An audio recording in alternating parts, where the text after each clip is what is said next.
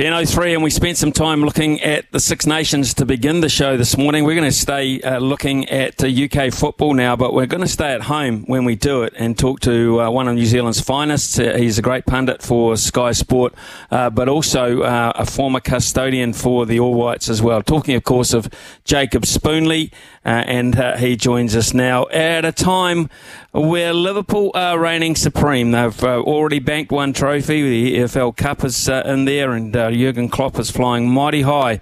Uh, so, Spoons, good morning to you. It is uh, a golden era, I think, on a year where they're going to say goodbye to Jurgen Klopp, but uh, they might say it with a lot of celebration in the way things are going. Good morning, Smithy. Been a wee while, mate, but happy to be back chatting to you. Yeah, it's an interesting one. Uh, I think you, you mentioned golden era there, and uh, it's definitely been a period of reinvigoration and evolution under Jurgen Klopp, and I think we're hitting the home stretch now. And it feels like there's more and more tension building. We're heading towards what the fans will hope will be a quadruple.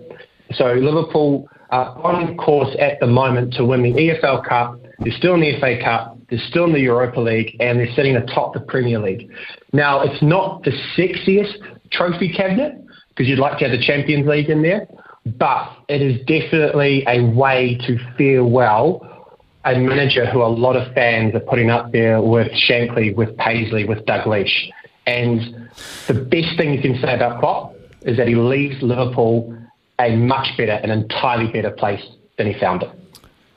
That is great because I was just going to ask you that he is already in the top five. You can add Joe Fagan to that list. So a lot of this, when you look at three of those uh, five managers we, we've just talked about, we're talking some pretty I won't say ancient history. We're going back for some golden periods. Just Kenny Dalglish, really, who a lot of our uh, listeners would really associate. But those that follow Liverpool know, know those other three names very well. Is Klopp really being held in that regard? He is, and I think this is where I'm. I love being part of this club. I, I love being a fan of this club, Smithy. And if we pause, it's the fans that are making this assessment. It's the fans that are elevating Klopp into the conversation with the Liverpool greats. And I think for our listeners, what we're talking about here is a club that has a history uh, has a richness, the equivalent of the All Blacks. So the All Blacks, you talk about generations. You can go back to the 50s, the 60s, the 70s. Liverpool have the same. It starts back in the 50s with Shankly. As you say, it moves through with uh, Paisley. I forgot Fagan, apologies. But if you look at Klopp's trophy accumulation compared to those managers, it doesn't really mm. stack up. He, he hasn't got the European Cups, the Champions League equivalent. He hasn't got the Premier League, um, the Premier Leagues. He's gone close a number of times. He's missed out by a point on two separate occasions. But what separates, in my view, Liverpool from some other clubs is that the fans understand the emotional complexity, the, the DNA of the club. And what they want to see is somebody that embodies them on the side of the field, somebody that gives, gives the club direction and that importantly creates moments, creates hope and belief. And that's the currency that the fans are relying on to put Jurgen Klopp in the conversation uh, with the greats like Shankly and the like. Um, and I think as well, Smithy, let's not forget that Jurgen Klopp came into Liverpool at a moment where the club had been rescued from bankruptcy, was sitting there about eighth in the Premier League, and had a squad that was absolutely diabolical and was a mixture of a number of false starts under previous managers.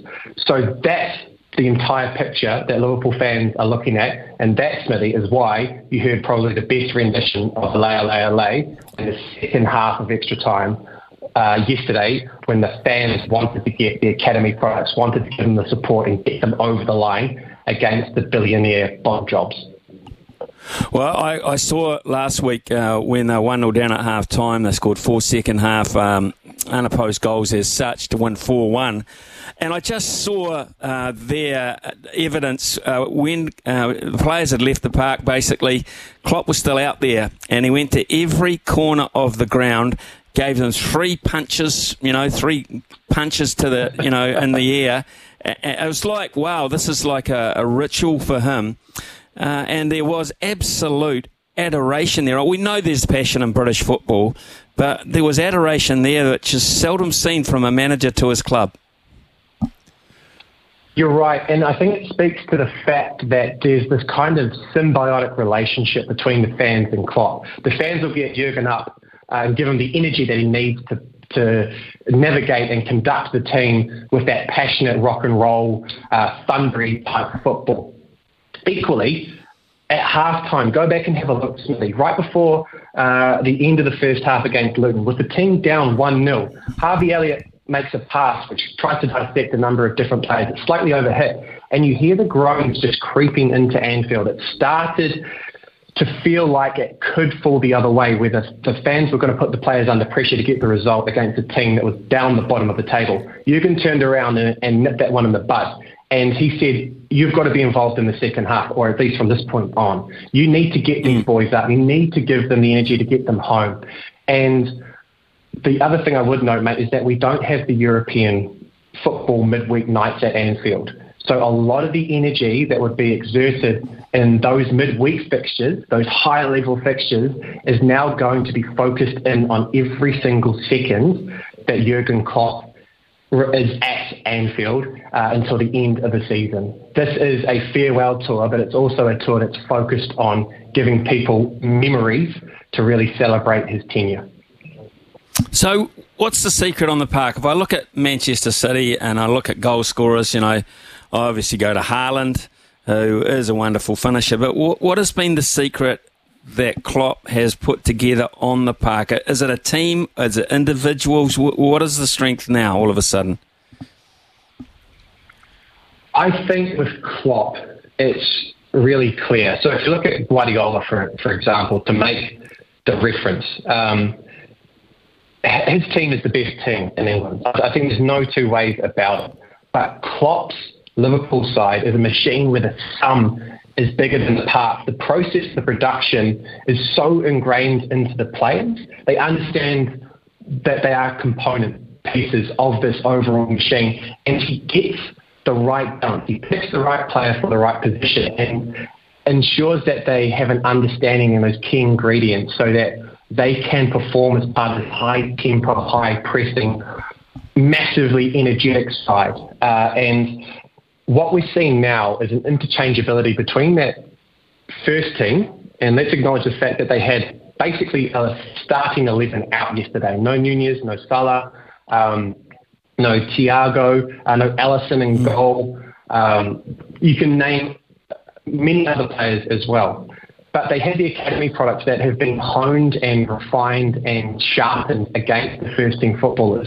And the likes of McConnell, the likes of Clark, uh, even Harvey Elliott, who's still only 19, um, Quansah at the back, um, and then Conor Bradley, who's been a revelation down the right hand side, they stepped up and they drove Chelsea backwards. So I think that's really what Jurgen Klopp has designed here not only a team and 11 that can compete for the title and can push Man City, but also academy products that can step up and replace without there being much drop off in terms of quality. Right, let's look at uh, the league then, uh, the EPL. Uh, Liverpool 26 matches played on 60, uh, Man City 26 played on 59, and Arsenal 26 on 58. Next best Aston Villa, who I don't think are going to be title threats come the end of the day. So three horse race uh, f- from all accounts here. Uh, is is that pretty much how you see it? I think that's bang on the money, and I think to use your wonderfully coined phrase, by the barest of margins, this is going to come down to a point, I reckon. It could even come down to goal difference. Um, Man City will not want to give up their supremacy. And let's remember that we're now into the period of the season where Man City typically start absolutely rolling out results. They grind down teams. They don't lose from February basically to May. Um, they drop very, very few points. Now, it's new for Arsenal, but we've seen Arsenal get better balance in their squad. They're a very attacking team last year. They were confident. There was a bounce about them. Um, but defensively, they weren't as resolute and they fell away. I don't think we'll see that from them this year. And then I think for Jurgen Klopp uh, at the moment, it's all about can he get his best 11 on the field for every game from now until the end of the season. And if that happens, I think we're going to see um, a coalescing of these sides into a direct confrontation come the end of the year. And Smithy, there's one point I'd make, and it was beautifully made by Paul Merson. it matters when the teams play on the weekend. And from now until the end of the season, I think Man City only play um, once before Liverpool on any given weekend.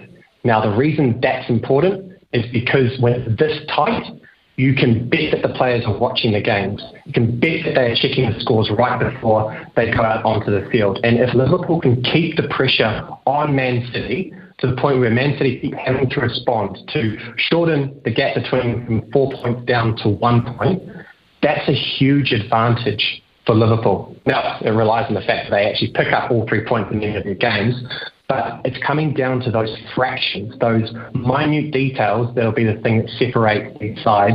And it's the marking of the end of an era. It's the last time Klopp is going to be pushing Guardiola, and it could be the first time Arteta actually elevates himself into the conversation about the Premier League title. Let's look uh, at uh, the equally interesting bottom of uh, proceedings. Now, two sides have clearly uh, in deep, deep trouble. That's Burnley and Sheffield United.